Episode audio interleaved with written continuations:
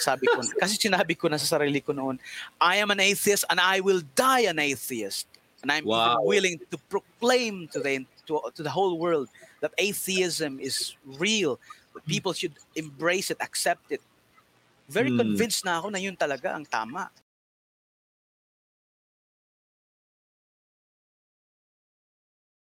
Hello, brothers and sisters. Good morning, good afternoon, good afternoon, good evening kung saan man parte ka ng mundo na pinapanood itong uh, online weekly program natin na Istoryang Katoliko. And today, uh, meron na naman tayong uh, ma-feature na another uh, inspiring story of this brother. And I'm sure lahat tayo ay mabibless at ma-inspire sa kanyang naging uh, story. As a former atheist and now is living a, missionary life, a consecrated man of God. Ayan. So, without further ado mga kapatid, so introduce ko na po ang ating magiging guest uh, share for today. Ang ating guest for today ay isa po siyang former atheist. Now, he is the founder of the uh, Urban Missionaries of the Heart of Christ Incorporated, Consecrated Man of the Philippines. So, mga kapatid, mga ka-faith, please all welcome Brother Leo Montales. Nice to be here. Hello, bro. Good evening, Good evening uh, Brother Adrian. Thank you for inviting me. Thank you. Thank you din sa for opportunity na ma-feature ang yung story on our program. I'm, and I'm sure marami kang mga kapatid, mga ka-faith dyan na ma-inspire uh, yes, to live a consecrated life. Diba? I'm sure kasi I think mga 1% ng mga population tinatawag sa ganyang buhay kasi it's not talaga it's very hard. 1% maybe. Ah, di ba? So, brother, pwede mo bang uh, batiin natin mga viewers muna?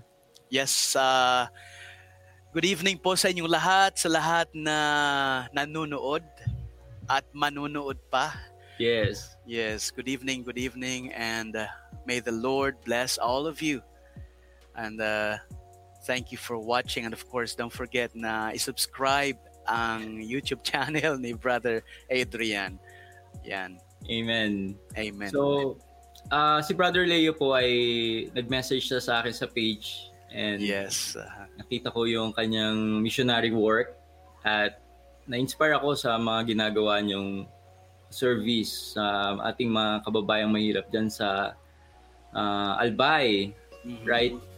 So, yes, bago natin pag-usapan na yung mga mission work nyo, brother. So, interested ako sa naging buhay mo eh. So, pwede bang magbigay ka ng short background about yourself? Uh, okay, short lang. okay.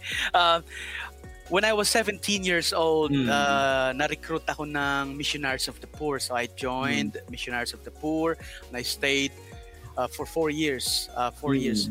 In 20 05, I left uh, Missionaries of the Poor. Mm. Tapos, paglabas ko, wala na. Nag-stop na ako sa religious na buhay. Oh. Uh, tapos nandun so, pa. Maga ka nag-start, I mean, maga ka nag-start sa pag-serve kay Lord, no? Yes. I was only 17 right after I graduated from high school. Grabe. Opo. Tapos, wala pa naman kasi yung mga ano, di ba? Uh, high school and after high school, college na. Oo. Oo. So I was only 17 when I joined a religious order called Missionaries of the Poor. I was uh, sent to Jamaica. Doon po kasi yung ano, mother house. And I stayed mm-hmm. there for uh, three years. Four years lahat-lahat sa Missionaries mm-hmm. of the mm. Poor. Paglabas ko nung 2005, wala na, nag-stop na ako sa religious life or sa prayer life. Grabe, oo. Tapos nagkaroon ako ng tampo, tampo sa simbahan, tampo kay Lord. Yung tampo na yun naging galit. Oh. Ginalaw na naging galit. And I started to tell people not to believe in God. Yung mga nakakausap ko, uh, kahit sa social media, yung mga nakakainuman ko kasi umiinom ako dati, sinasabihan ko sila na, alam nyo, wala, huwag kayong maniwala sa Diyos. Huwag kayong maniwala sa mga pari sa bishop or sa pope. Mm. Wala. Kasi nga ako nga dating religious, apat na taon sa religious life. Oh. Ito, mm. wal, walang Diyos, yun ang sinasabi. Mm. And um, nung 2012, doon talaga okay. naging mas matindi yung galit. Athe- yung galit ko at yung pagiging atheist ko. Mm. Uh, talagang kumbaga niyakap ko na ng buong buo yung atheism. Mm. And I mm. enjoyed it because I got that sense of freedom.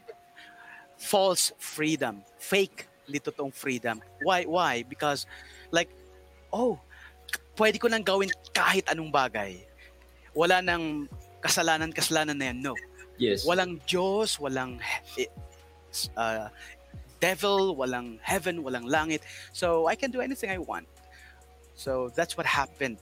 I became a 100% atheist.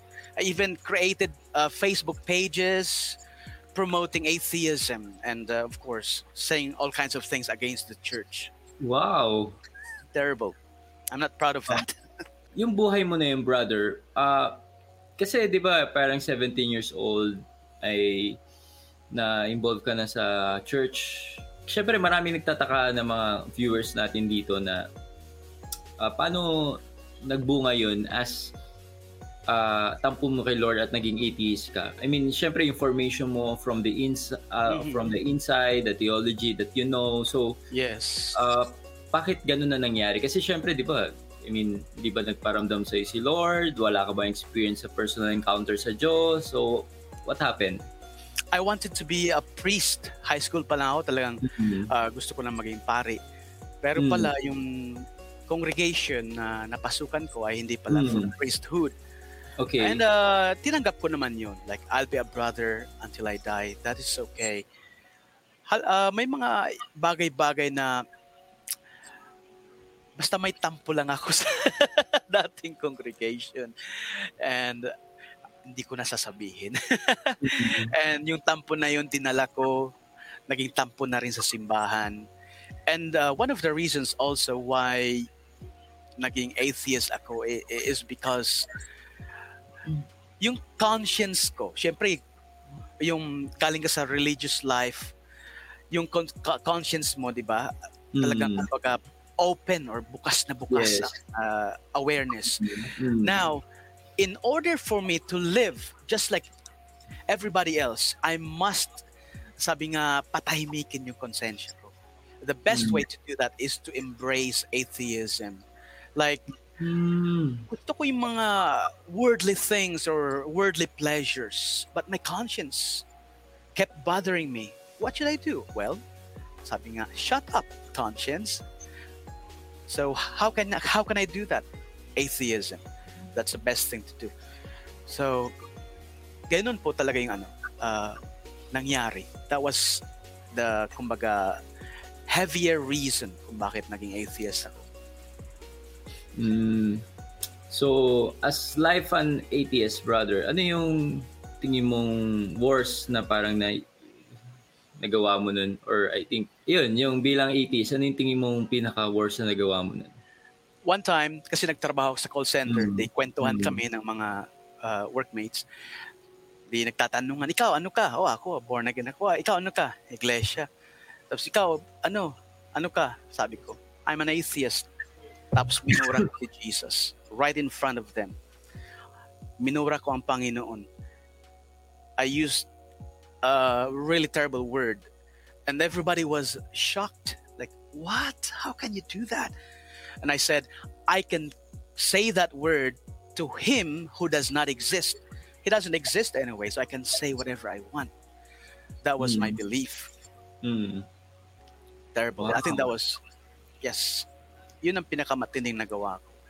Mm. And uh, may mga iba pang mga bagay like uh, I was um, in 2006 nagtrabaho sa Manila but during that time kakaumpisa lang syempre walang-wala na akong uh, pera pamasahe mm. no mm. uh, I still remember yung simbahan dyan sa Quezon City I think it's called St. Peter Parish ah sa Commonwealth ah yes yan nakita uh, ko yung fountain nila doon sa loob uh, may mga barya Uh, oh, kinuha ko yung baril. kinuha ko yung... Kasi walang-wala na akong pamasahe. Totoo yan na. Lord have mercy, sabi ko. Kinuha uh, ko yun. Nagnakaw ako mm, sa simbahan. Mm, Former uh, religious missionary. Nagnakaw ng barya sa simbahan. Mm. Eh, uh, I think it's a terrible thing kasi simbahan yun, di ba? And of Mm. course, in-enjoy ko yung mga worldly pleasures, lahat-lahat na. Sabi ko nga sa mga nakakausap ko, yes, lahat-lahat. Nagawa ko na lahat ng kasalanan except pumatay, sabi ko sa mga nakakausap ko. Kaya Mm. lumayo-layo ka, sabi ko. Pag nagkukwentuhan ka. Yun. Ah. wow. Former 80s uh, bro. So, tala, yung ano yun yung nagiging, anong feeling mo nung panahon na yun? Anong- Free. Happy. You're Mm. not restricted at all. Mm. Kaya nga may mga ah, makikita ka sa Facebook pages ng mga atheists na ibon na nakalaya sa cage. Mm. Tapos inaano nila yung ibon yung atheist, yung cage yung religion. Mm. Yes, I got that sense of freedom, happiness, freedom. I enjoyed it very much. But like what I mentioned a while ago, we must be very careful. This is how the devil works. Uh, ni, sabi nga, niloloko ni, ng, lang tayo. Uh, ino-offer sa atin yung akala natin totoo. Yes. False freedom. There's no such thing as happiness and Oh. freedom when you are in fact uh, nababalot ng kasalanan. Although I was able to manage to silence my conscience, I was able to Mm. manage that, but not 100%. Mm. There was still inside me the conscience and the voice of God telling me it's wrong. It's wrong. Oh, so meron pa palang ganun may, may, may meron, Meron pa pang pa din. Oo. Kasi halimbawa, nung two years ago, nung bumagyo, eh, yung Mm. bahay namin dito, small lang. Mm. Nung bumagyo, yung biglang o lumakas yung hangin. Sabi ko, Lord. Sabi ko, wait lang, atheist ako ah. Pero bigla ako na pa, Lord. Two years ago lang yun. yes. Lang. Or sorry, three years ago. Ah, three years ago. Yes. I was still really an atheist that time. So, uh, although I always, you know, uh, sa yung Facebook ko nga, yung account ko, lagi ako nagpo-post ng mga ganito ganyan. Kaya yung mga friends ko, Anti-church.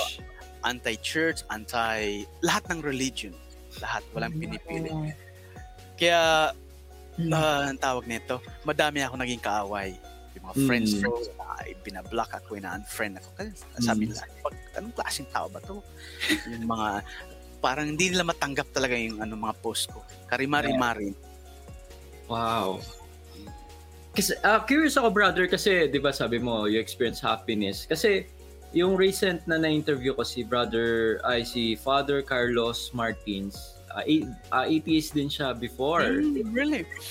and nung time na yun ang ano niya is he, he felt so lonely. And kaya siya Yes. na ah, drug sa Catholicism. Kasi mga friends niya na yung grabe daw yung happiness and yung Mhm. joy. So gusto niya din ma-experience yung ganun. Kaya siya parang na, na-invite sa isang ah, retreat, Catholic retreat. So yun yung nangyari sa kanya. So ikaw, ano yung ano, tala, yung hindi ka ba nakaramdam ng parang lungkot or emptiness? I, I was always empty. And I was always Mm. sad. Mm. There were pag bin, 'di ba yung Facebook binabalik sa atin yung mga uh, memories. memories. Yes. Oo. bumabalik 'yun. Nare-realize ko ganito pala ako like three years ago or four years ago, five Mm. years ago. Yes, I was always empty. Uh, yung happiness na sinasabi ko, yun yung happiness because of the fact that Worldly. you can do anything you want pa Mm. tapos nasa isip at puso mo, ay, walang magbabother sa akin. For example, uh, to have sex with a woman, Hmm. hindi mo naman asawa. Yes. Uh, a normal or a Catholic would feel bad after that, Shame. right? Oh. Oo. Lord, ba't ka nagawa yan? Dumi-dumi ko. Ayan, ganun. Yes, confession, di ba? Oo. Um, pero sa, sa isang atheist, you would feel, nandun yung conscience, pero minamanage mo eh. Hmm. Uh, tapos yung, yung feeling mo, what, like, after doing it, like, oh, wow, that was great. Yeah. There's no God. so who cares? I can do it again and again and again. Hmm. So, uh, nandun yung happiness and emptiness at the same time. Dwelling in your heart existing at the same time. Kamusta yung naging relationship mo sa family mo? Ah, um, I was very independent most of the time. Mm. Mag-isa lang ako. Uh, binubuhay ko yung sarili ko. And Mm. uh, I think they didn't like it because I was always far away from them. And Mm. sometimes yung mama ko hindi ko naaalala, hindi napapadala Catholic ng sila? Uh, yes, but before Mm. dati iglesia rin kami. 10 years kami Ah. sa Mindanao. Tapos 10 Iglesia. years. Mm, INC? Ah. Opo, Mm. iglesia. mm. And um, yung sister ko, yung bunso namin, no, may kakwento lang ako. Mm. Uh, nag-chat sa akin. Sabi niya, oh, natanggap ako, ah, scholar. Ko, Good. Mm. At least mababawasan yung binibigay ko sa yung pera or uh, allowance. May scholarship ka na. Pero sino ba yung nagbigay ng scholarship? Yung mga madre. I was like, Wow. Ko, okay, whatever. Tapos, bilang mga scholars, ah, tinuturuan kami maging katikista. Mm. So, tuturuan namin yung mga bata. And I was really upset. I'm not upset, angry. I was really angry when I heard it. Sabi ko, mga madre na to. Kung gusto nilang tumulong, tumulong na lang sila. Huwag na nilang may mga ganyan-ganyan program na gagawing katikista yung mga scholars. I was angry. And uh, yun. Tapos nung nagbalik loob ako, kinausap ko yung mga madre. Alam niyo, sisters, galit ako sa inyo dati. Sabi ah, bakit? Kasi nga ito ganyan. Ginawa niyo scholar yung kapatid ko, tapos ginawa niyo katikista. Ah, isipin mo yon may galit sa amin, pero hindi namin alam. so, wala silang ano dun. Oo. Natawa So, doon mo sila. makikita talaga na napaka-powerful ng prayers ng mga Mm, madre, no? Yes, the sisters. Meron ka pa bang pwedeng ma-share ano yung mga naging life mo noon as an atheist or meron kang very significant na natatandaan mo noon? Ah, sa akin lang yung emptiness, Hmm. yung pagiging lonely, pa- palaging nandun. Pero at the same time, no, ini-enjoy ko yung mga bagay-bagay na makamundo. Hmm. Binibigyan ako ng happiness. Pero kulang talaga eh. Always na nararamdaman ko yung emptiness. Kulang talaga. Lagi may kulang. Ah, ano yung naging turning point Ah, ah. brother? Opo. Yung kapatid ko na may pamilya na, nagkasakit.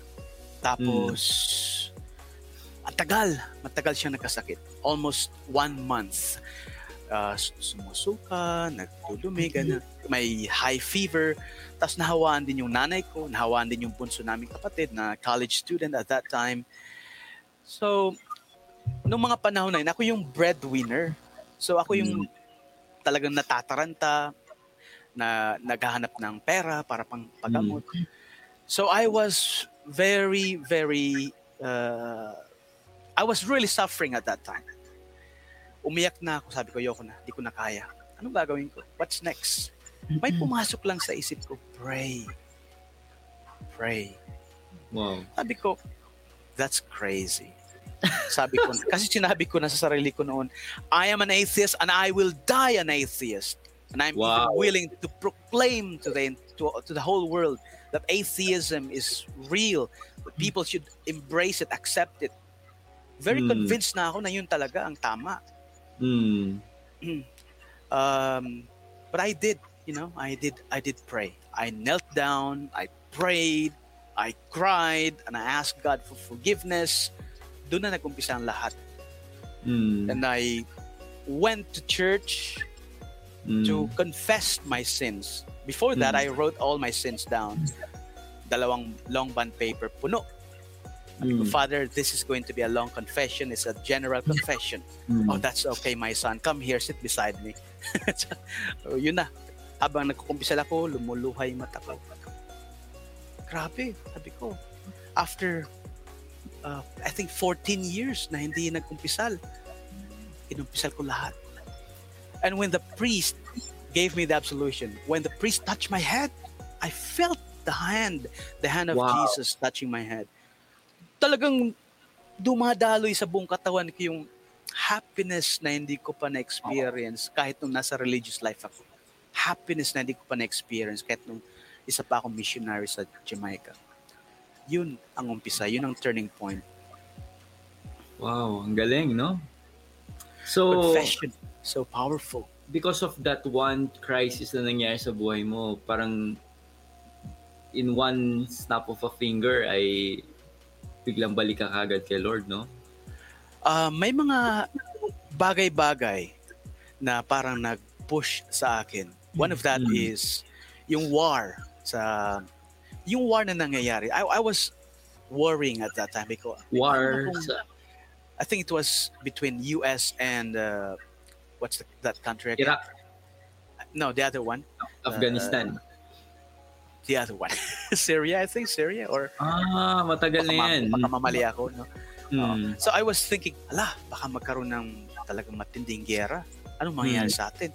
Tapos Oo. yung pandemic. Ala, COVID. pandemic. First time natin yan ma-experience sa buhay natin. So parang Hmm. natatouch ako pa unti-unti. Hmm. Tapos yung pangatlo na yung nagkasakit, hindi lang yung kapatid ko na babae, kundi pati yung mama ko, yung kapatid na bunso. Tapos pag pinupuntahan ko sila sa bahay, yung mga mata nila ang lalalim na, dehydrated na. Oh my goodness, sabi ko, what, what to do? Talagang, yun, yung tatlong yun ang Wow. nagpabalik sa akin. That's how God works, little by little. Yes. Actually, tama, no, bro. Ah, minsan, ah, yung mga ganyang problems, crisis natin, usually yan yung nagiging calling sa atin ni Lord. Yan nangyayari yung conversion eh. Yung, yung, yung parang ah, wala nang ubus na lahat. Parang wala na wala ka nang mapuntahan. Mhm. Di ba? You're facing the wall. Parang, Lord, ano pa? Wala, parang at the end of the day, talagang si Lord talaga yung Yes. magiging only option natin when we are in a moment of crisis and trials. Amen. That's true. Wow. Ang ganda, ang ganda nung bro. So, nung after nung naging confession mo kay Father, Mhm. ah pwede malaman saan yung simbahan yan? sa Daraga Parish, one of the oldest church in the? Philippines. Opo. Our Lady of the Gate Parish sa Daraga. wow. Mm. Ang, ang, ang ano lang, no, hindi ko na matandaan yung pangalan ng pare. But I, I'm, I'm Mm. sure, gusto ko siyang, ano eh, eh, nasa same diocese lang naman kami. I'm sure makikita ulit kami. Yes. So, after nun, so ano na yung naging parang nangyari sa buhay mo after that um, Right. confession? right after my confession, general confession, sobrang saya ko. Mm. Bumili ako ng mga pagkain. Tapos, pinamigay ko sa mga bata, sa mga pulubi. And um, doon na nag-umpisa yung mission. Sabi ko, Mm. ang pagbibigay pala ng pagkain sa isang mahirap nating kapatid, nagbibigay sa atin ng saya, Yes, giving. joy na kakaiba. We are Mm. only giving our little blessing, food or drinks, but they're giving us something much better, which Mm. is joy. So, tuloy-tuloy na yun. Uh, we do it uh, like twice a week. Mm. Nag-iikot kami, tricycle lang ang gamit namin eh. Mm. Tapos binibigyan namin yung mga street dwellers, yung mga homeless, kinakausap, kinukumusta, binibigyan ng toiletries, clothes, blankets, vitamins, food, drinks. At syempre, uh, nagdadasal kami, kinakantahan namin. Yun ang aming mission dito sa Albay. And we also want to build a shelter. Mm. So from that time on, tuloy-tuloy na yung ano namin, mission. We experienced a lot of trials, but here we are. Thanks be to God. So, ano naging reaction ng mga kaibigan mo nung Oh Alam. yes. Shocked. they were really shocked. Di, di makapaniwala. Ah, kahit yung mga dating kasamahan sa Missionaries of the Poor na alam nilang niyakap ko na ang atheism, bumalik uli. Nagulat Mm. sila. Si Father Mm. Marlon ah, ng S- SVD, SBD? Mm. yes. Uh, nag-chat ako sa kanya kasi nanghihingi ako ng mga rosaries. Mm. Sabi niya sa akin, di ba minura mo ako dati? si Father Marlon. I go, yes, Father, but I'm sorry. Well, you know what? Kahit hindi ka pa humingi ng tawad, pinatawad na kita. So, he, he's one of our supporters, si Father Marlon. Father Rodel, nasa US, and Father uh, R, si, uh, was that one? yung mga dating MO, yung mga MOP priest uh, supporters na rin namin ngayon. Yung nangyari sa yung conversion ay talagang dumating sa point na no turning back na yun. Yung parang, no kasi di ba parang naging gospel truth mo nun is you will live and die as a atheist. Ngayon, mm-hmm. Doon ka na ulit binago ni Lord. Amen. As, yes. as a believer of Christ. Hello mga ka-faith, short commercial lang. Kung sa tingin mo na na-bless at na-inspire ka sa content na pinapanood mo ngayon, dito sa vlog na pinapanood mo ngayon, dito sa interview na pinapanood mo ngayon, please consider supporting me in Patreon. Alam nyo mga ka-faith, when you support me in Patreon, ay matutulungan nyo ako na makapag-produce pa ng mga ganitong klaseng vlog at interview na alam ko na makakatulong sa inyong Catholic faith. Kasi itong ginagawa ko ay hindi po libre ito. Lahat to ay may cost. Diba? Yung mga ginagamit ko sa editing, sa mga software, sa mga device na kailangan ko pang gamitin para mas mapaganda ko pa yung mga interview at content na gagawin ko.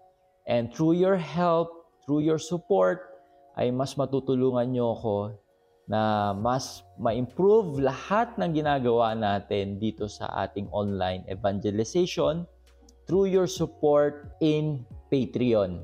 Ano nga ba ang Patreon? Alam nyo, pag kayo ay nag-decide na isupport ako sa Patreon ay uh, bibigyan ko kayo ng exclusive content na galing sa akin na pwede nyo ma-access at also uh, exclusive content na mula din sa mga kilalang Catholic speaker at mga na-interview ko dito sa aking vlog na hindi ko ina-upload sa YouTube at ma-access nyo lang to dito sa Patreon.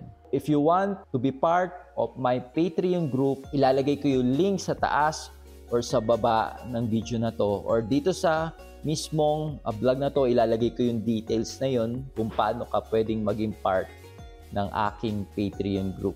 Thank you so much. So pagpatuloy na natin yung pinapanood mo. God bless. Ano na yung tingin mong wala ka noon na meron ka ngayon, bro? Um, dati, naghahalo yung or pinaghahalo ko yung emptiness tsaka happiness, word uh, happiness na nakukuha sa mga worldly mm. pleasures. Pero ngayon, pure pure happiness lang. Pure happiness. Talagang mm sometimes no maluluha ka na lang.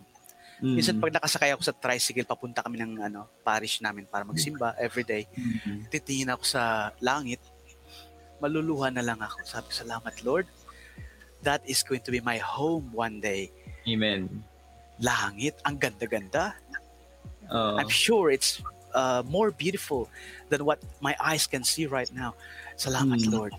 Mm. So yan, pure happiness lang ang nararamdaman namin. Kami na mga uh, Urban Missionaries Brothers, araw-araw mm-hmm. nag-share kami. Um, mm-hmm. It's so uh, amazing. Kasi sila din eh. Pangalawang calling na rin nila ito eh. Lumabas sa Missionaries of the Poor, nagtrabaho, nagkaroon ng Pero hindi naman sila naging Hindi naman ah, sila hindi. naging hindi sila hindi sila naging atheist. Uh, sabi ko nga dati, thank God I am an atheist. Pero sila hindi. Yes. Uh, nagtuloy-tuloy pa rin sila sa pagsiserve kay Lord. Opo.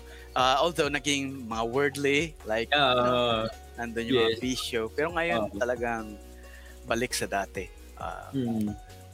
Curious ako brother kasi syempre 'di ba yung naging buhay mo noon as worldly life. So ano yung paano mo na bago yun? Uh, oh, wow. Yes. When you experience that conversion. Well, to be honest with you, it is a struggle. It's, a struggle It's not easy. Eh. Mm-hmm. Hindi yan ganun eh. Mm. Oh, yes, yes. Hindi mm. madali na alisin yung mga vices. Yung flesh, yung, oh. Yung kinasanayan mo na mm-hmm. sa mo, more than 10 years mong ginagawa, yes. tapos aalisin mo lang bigla. Mm-hmm. It's hard. However, na-realize ko Mm. na pag nandun talaga yung tunay na contrition, yes, pagsisisi, mm. ang susunod yan is pagbabago. Amen. When you experience real contrition, the next thing is to change your ways. Mm. And of course, nandyan yung sacraments, confession, oh, yes. and the Holy Eucharist. Communion, yung Mass every day. Mm. And of course, yung prayer. Uh, we wake Mm. up at 4.30 in the morning. Wow. Take a shower. We start our morning praise or morning prayer at 5. After that, meditation for uh, 30 minutes. Then we go to Mass. Sasakay kami sa malit naming tricycle na dinonate lang din. Salamat sa donor. And uh, habang pap- papunta sa church, nagro-rosary kami. Pag nandun na sa church, may 30 minutes pa bago mag-start ng Mass. We continue our meditation. We uh, we come we come home for breakfast at 7 or 8. Then we do our work, gardening, begging, washing our clothes, or looking after our uh, three. Uh, meron kaming mga inalagaan na dating homeless. Ginawa namin ng bahay. And um, at uh, 11.45, we have our uh, examination of conscience for 15 minutes. At 12, we say the Angelos and then midday prayer. In the afternoon, we say our uh, evening prayer, rosary, and gospel sharing with the children, more than 20 children. And uh, at 8 o'clock, spiritual reading for 45 minutes, then e- night prayer. So our life is prayer.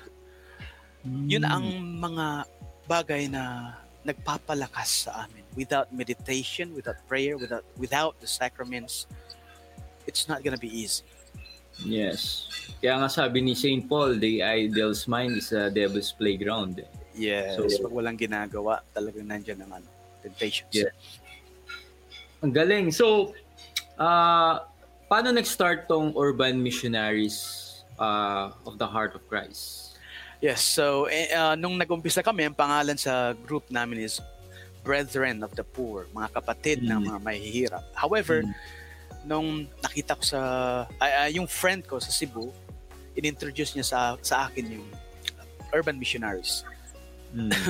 Yung Yes. uh, sa US, mga lay missionaries ang founder Ah, nila si Scott. Okay. Mm. Buhay pa to, buhay pa yan, buhay pa, di ba? Opo, si Scott Waltz. He's from Ah. uh, Portland, Oregon.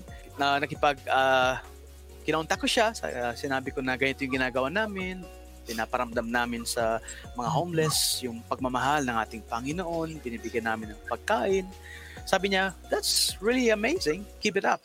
Tapos sabi ko, well, since parehas lang naman ang charism natin, gusto naming makipag-affiliate sa inyo.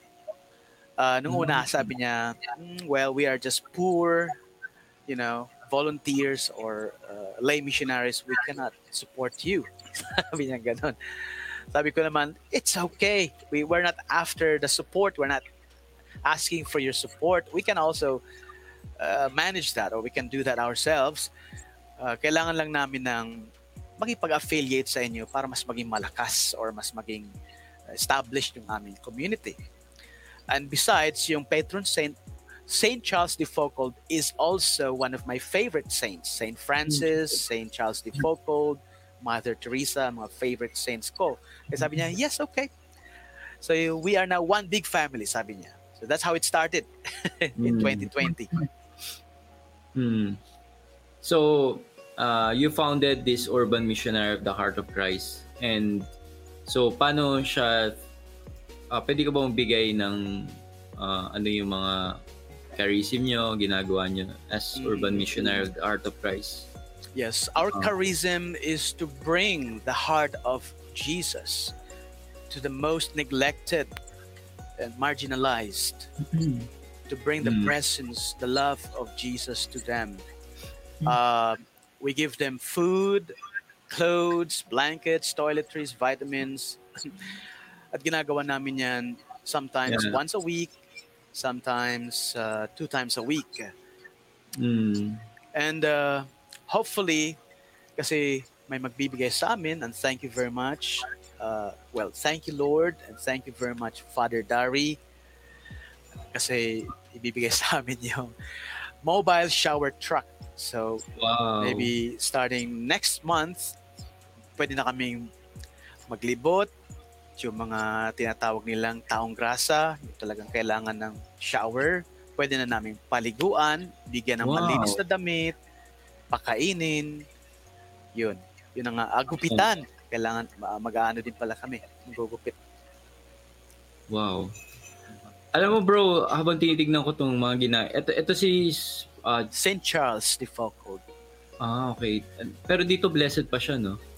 Ay, opo. Hmm. So, kailan...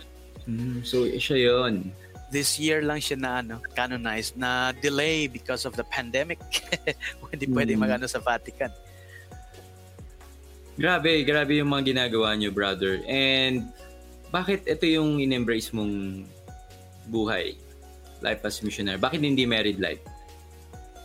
Ah, that's a good question. uh, naalala ko tuloy yung nanay ko, no?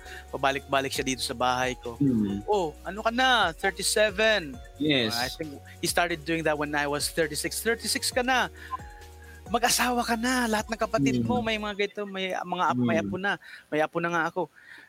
Nung 37 ako, mag-asawa ka na, malapit ka na mag-40. Ay, yung pala yun, yung, yung pala ang plano ni Lord, no? Oo. Talagang for consecrated life talaga ako. At uh, it's not my will but God's will. Mm.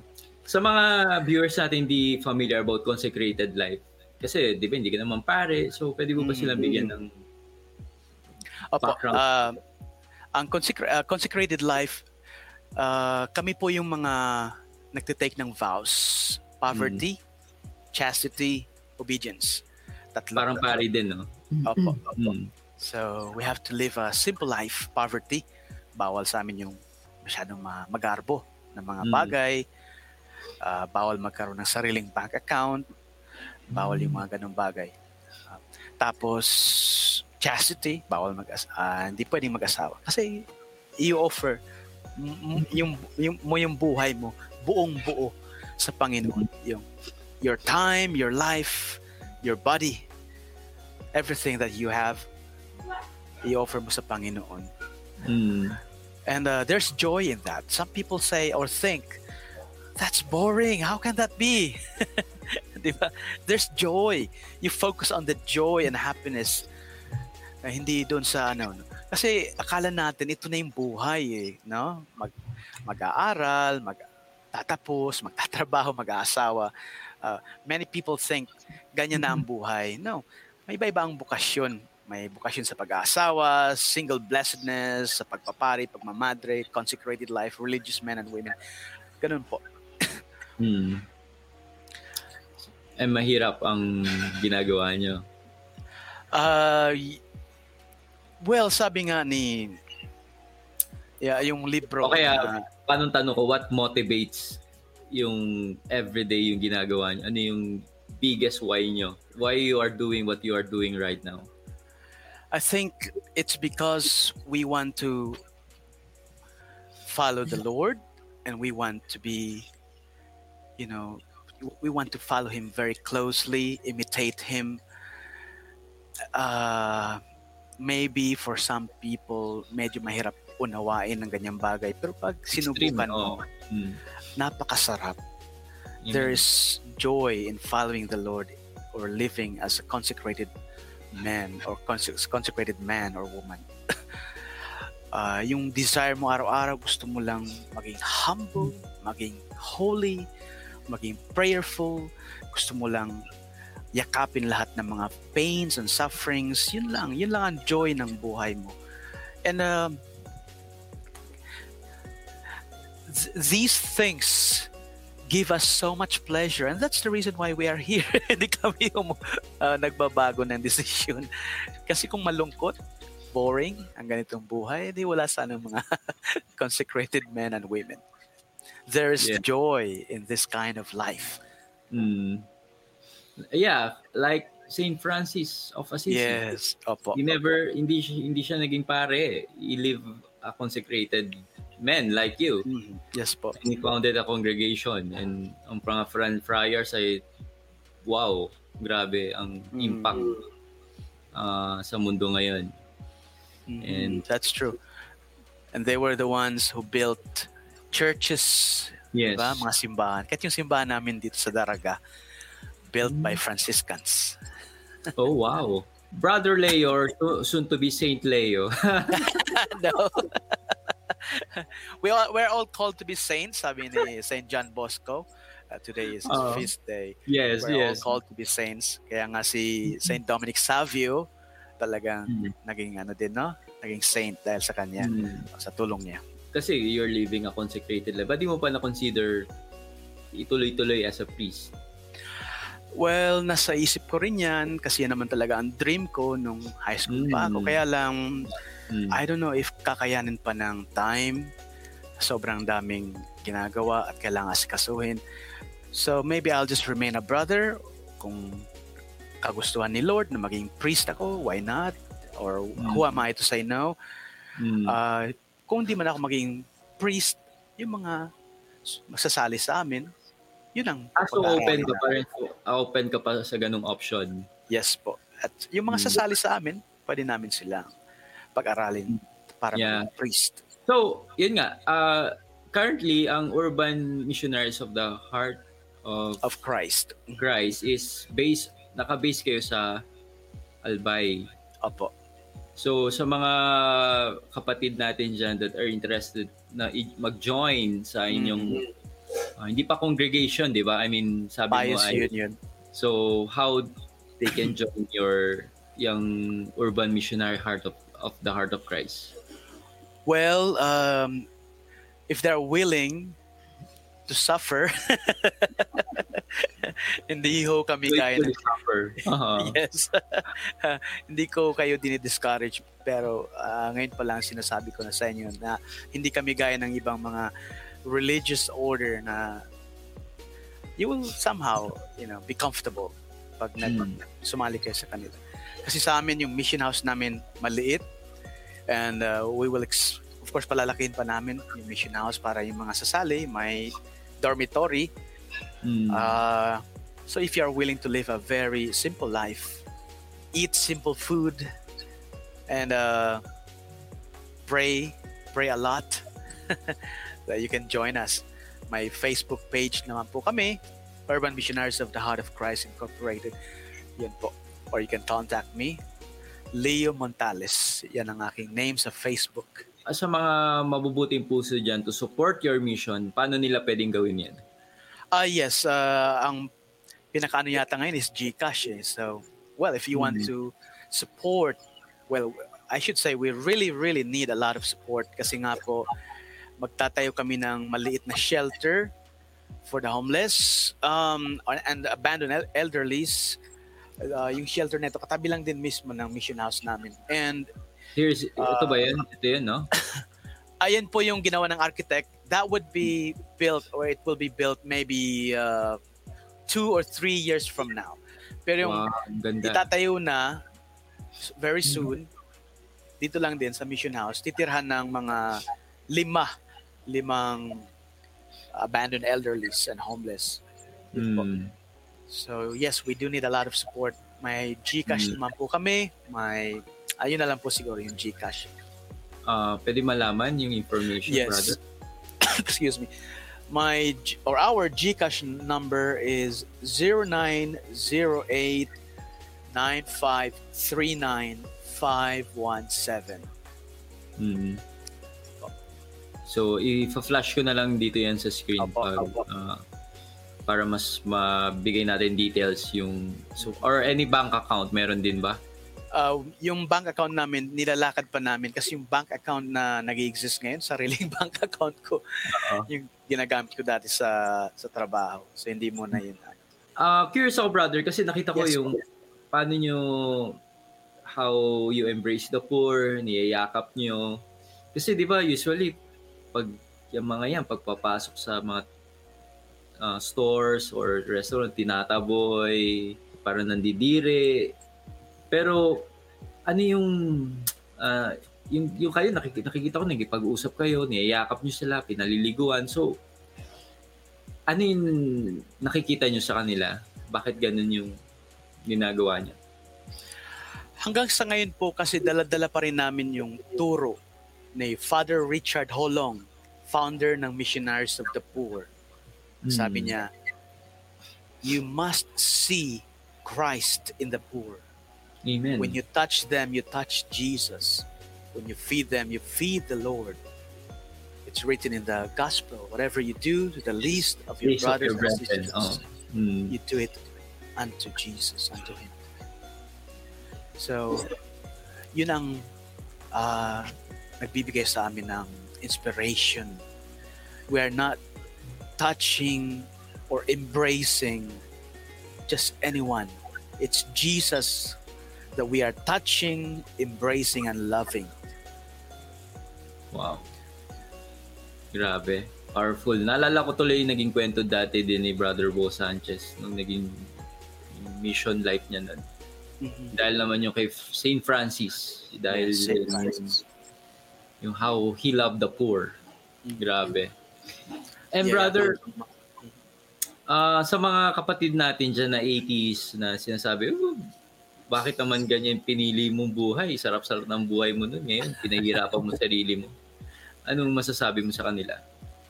Well, kahit ipagsigawan ninyo sa buong mundo na walang Diyos, Hmm. there is still a voice, a tiny voice in your heart shouting, proclaiming, yes, there is a God.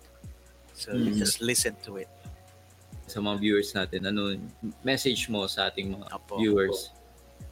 Well, uh, like uh, what I always uh, remind myself, we go to church to receive the Lord.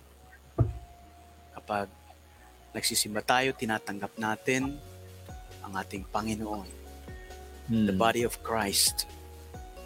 And when we go to the poor, we serve the Lord. Amen. So it's important that our Christian life is complete.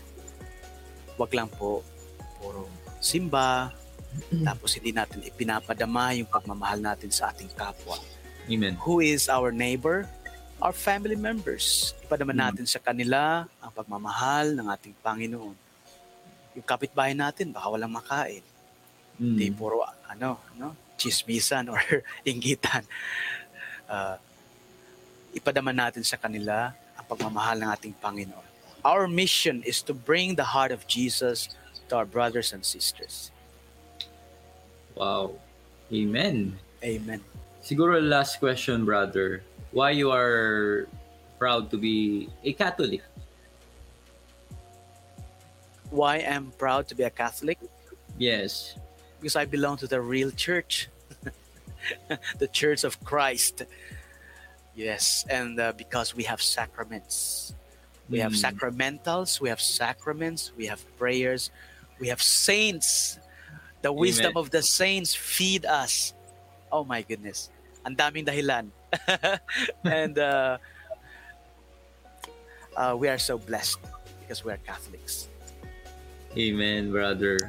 Uh, maraming maraming salamat sa uh, binigay mong oras and and for this opportunity na makilala ang inyong inyong ginagawang mission and urban missionaries of the Heart of Christ. Nakaka-inspire sa aming mga uh, ordinaryong katoliko to strive more, to love more, to give more, and to serve more. Yung having a comfortable life pag nakikita natin yung mga kapatid yung katulad nyo na parang ah, hindi, ay, me- medyo dapat galaw-galaw din. you inspire us and continue to uh, love and serve the poor and Amen.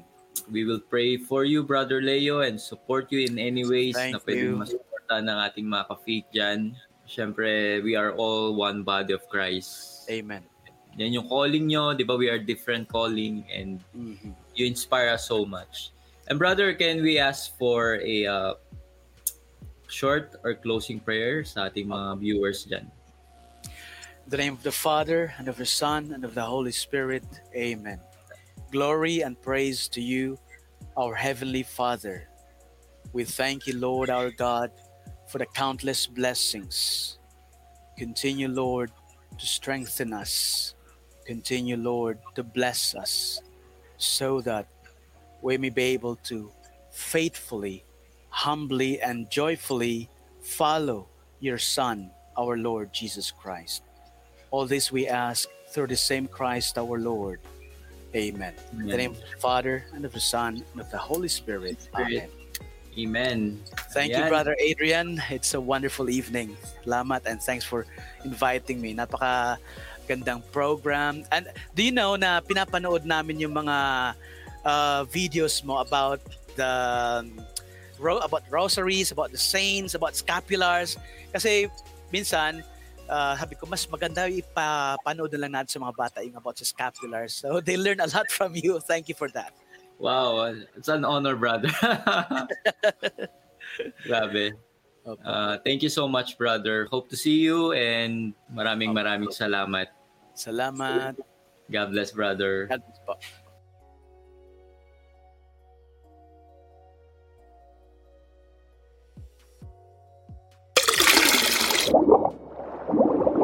What advice can you say to those um, non-Catholics uh, who always criticize us that we worship our Blessed Mother? Yes. So I will start with this. Jesus loves us so much that he wants to give us a mother. When you become Catholic, when you when you become one with Christ, Para magkaroon ka ng access sa content na ito, be part of my Patreon group at i-click mo lang ang gold membership. Ma-access mo na ang buong video talk na ito. Alam mo ba na pag ikaw ay naging part ng aking Patreon group ay matutulungan mo ko makapag-produce pa ng mga high quality content na katulad ng pinapanood mo ngayon at sobrang makakatulong ito sa ating online evangelization dito sa ministry na ginagawa natin para mas ma-empower nyo ako makapag-produce ng mas marami pang content na alam ko na makakatulong sa inyong pananampalatayang katoliko. Thank you and God bless.